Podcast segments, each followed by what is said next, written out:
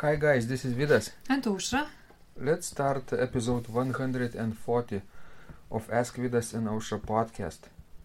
This question was sent by Irineo, and he writes, Hello there once again, Maestro Pinkevičius. Now that is an interesting subject you chose for your podcast. Actually, I suspect different keys have different taste or meaning depending on each individual. For instance, Bach's splendid toccata in G minor BWV 915 has a fantastic fugue which is not only splendid but jocular. It's extremely witty as far as I am concerned. It sure doesn't sound sad or dark a bit. Uh, but there is supposedly this treaty about um, different keys and the way they taste or are perceived by people. I couldn't locate a good friend of mine who told me about it many years ago, nor could I learn its name, but I recall having read about a luthier who developed a very special instrument, harpsichord, and stated that keys might actually have their own flavor, like C having a tart or sour taste, D being uh, tasteless, E having a sweet one, F a bitter one, and so on and so forth. Can you perhaps guide me here, maestro? By the way, I'm still working on the translation of my short chorale, which has a feature I've yet to see in music history, I dare say, but as soon as I finish it, I'll upload it as you kindly suggested. Keep up the good work, you both. Greetings as usual. Very truly yours, Irineo. So, this is a big question, right, Aušra? Mm, well, yes. What do you think about it? Well, uh, I think it's a fascinating subject, you know, talking about different characters of different keys. And there is actually so much information written about it. Not so much nowadays, but, you know, in the historical sources. And today, this information sometimes is uh, transmitted incorrectly because uh, the instruments might sound alike because of the temperament. And uh, the player doesn't uh, feel the difference between the keys. Yes that's that's very true because the equal temperament know sort of loses all those colors that ancient instrument had and know historical temperaments had What's your favorite key, Aušra? Well, I don't have one particular key, but I definitely prefer keys with flat accidentals, with flats, Mm-hmm. such as, for example, F major or no, E flat major, C minor, G minor, D minor, D minor. I like D minor a lot. And what's the difference between D minor, let's say this is with one flat, and E minor with one sharp for you in your mind? Well, I don't know, but flat keys sound better for me, and it's actually more comfortable for me to play. And even on the historical temperaments, I think D minor is much more used key than E minor, and that's because of you know of the of a dominant chord of both keys Which is which is you know in E minor it would be B, D sharp, and F sharp. And basically, it's quite uncommon to have D sharp on on historical instrument. it usually is um, E flat instead yes, of D sharp. yes, because C flat is uh, used more often. So, if it doesn't have a split key, it has E flat, not D sharp. And if it doesn't, uh, if you can play any kinds of keys, then it means the temperament is uh, m- adjusted or modified. Yes, and in D minor, you know, the dominant chord would be A, C sharp, and E, and C sharp, everything is fine with it because C sharp is is a C sharp, not D flat. Much more common C sharp than D flat. Yes, And I always wondering, you know, when I'm thinking about early music about about Buxtehude's F sharp minor prelude preludium. I just you know can't imagine how it could be played on the historical temperament because it starts with you with you know F sharp A and then E sharp and G sharp. It's unbelievable. Mm. I think maybe somebody you know just transposed it for I don't know scholarly purpose. Uh, F sharp, A, E sharp, and G sharp, right? Yes, That's E sharp. Imagine E sharp is uh, extremely rare. It's it seems like you're hitting the note F. yes, and it should sound you know quite badly on the mean tone temperament. From the Buxtehude's Yes, time. yes. Didn't he order some kind of adjustment of the temperament in in his Marienkirche in Lübeck? No, I have to check no Kerala Snyder book about it. I cannot recall it exactly. He did it, but I think he did something. but was it uh, about the same time or not? We cannot tell. Yes, yes, and because you know no autograph score is available of Buxtehude's organ work, so you know we might just guess. So another option, of course, is to transpose this piece. I know, and I think maybe some of the pieces were transposed, actually. And to transpose to which key in this case? Up or down? Well, that's a good question. I think up To G minor. Oh, G minor is quite common, yes, right? yes. That's It only common, has- yes. Two flats, and the dominant is uh, with F sharp, so that's that's okay. D F sharp and A. one of the most common keys. Actually, I know it is one of the most common. That's why Tunder composed so many prelu- preludiums in G.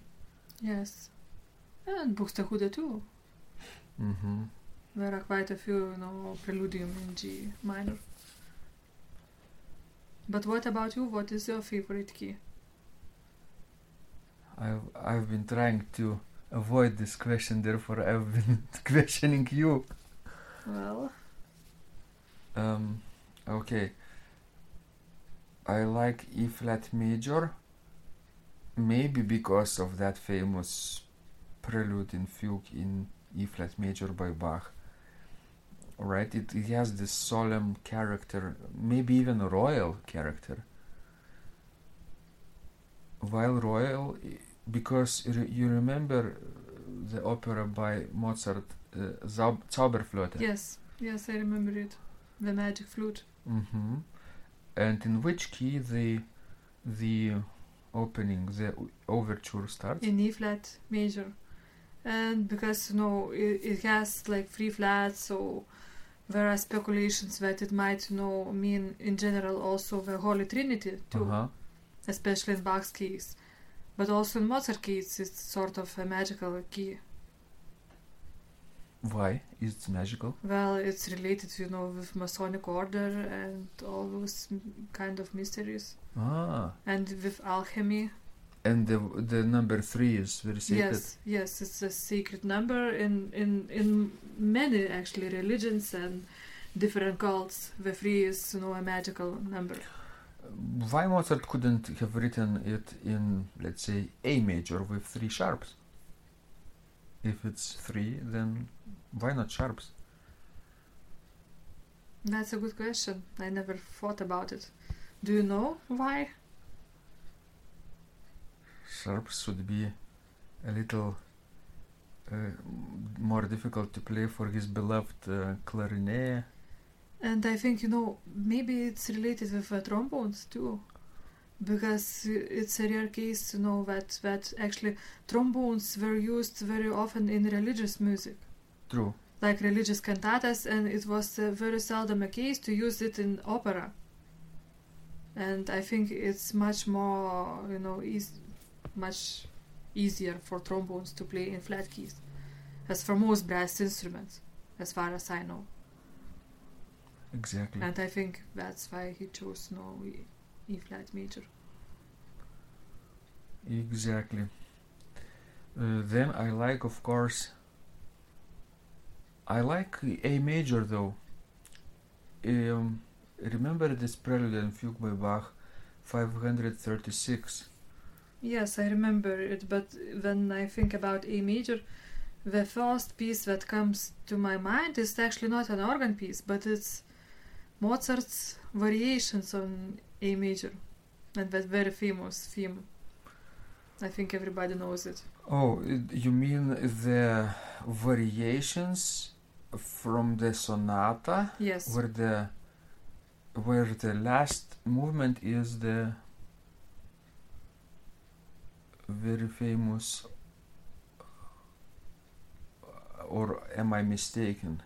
Which one is uh, Turkish march? I think it's of that, yes, of that sonata. So the first movement is not written in a sonata form, but it's a variations Mhm. in E major. Exactly. And what's the character of those variations? Very sweet, actually, very sweet. Nice and sweet. And what's the meter then? Six eight. Dun dun Yes, dun it's six eight. dun dun dun dun dun dun dun dun dun dun dun dun dun dun dun. Yeah, it should be like six eight. Yes, it's six eight. And what dance could it remind you? well, know, very often the jig is written in six eight, but it's not that ca- character of the jig. It's more, it's it's more like a barcarolle. Burglar or or Sicilian? Yes, or Sicilian. Yes, Oh, but jig is usually faster. yes. So, So it, maybe- it's probably a Sicilian. Nine eight or twelve eight. I Yes. think. So uh, if it's a Sicilian, it has a pastoral character, nature, right? Yes, and A major is very suited for for you know nature for pastoral hmm use. So guys, you see what are we doing here? We are remembering well-known pieces in various keys, comparing the characters, and uh, then uh, uh, finding out similarities between them, and maybe discovering the meter and what kind of dance goes with that meter, right? And uh, then it appears you can have a system of, of keys, meters, and uh, dances also. Yes. True. So when you play any organ piece in any key, look at at the key meter and the character and see if you can find a similar one by another composer, maybe from another instrument or even period, which has a similar character key Yes. or meter. And I'm sure that you might find, you know, some actually similarities between different composers, because those keys were not chosen accidentally or you know particular meter. Exactly. They they have symbolic meaning always. Yes, and there are quite, you know, a few, you know, a few famous theories or you know musicologists or composers that have talked about it, you know, in the treatises, such as, for example, Jean-Philippe Rameau, or you know, um, also Quantz, Joachim Quantz, on playing the flute, he talked about keys too. Uh, Marc-Antoine Charpentier. Yes, These are the main ones. And C.P. Bach, of course, should have. Well, he did not talk so much about keys. He talked m- more about, you know, like uh, thorough bass Uh, what about that kind of stuff. what about Kirnberger? Yes, I think you can find, you know, Mhm. things. Uh, Kirnberger was a student of Bach, so Yes, so you can, you know, by studying Kirnberger, can think about what Bach, you know, thought about about keys and meters. Excellent. So this is a fascinating subject for you to d- explore, and please send us more of your questions. We love helping you grow, don't we, Aušra? Yes, Okay, this was Vidas, and Aušra, and remember, when you practice, miracles happen.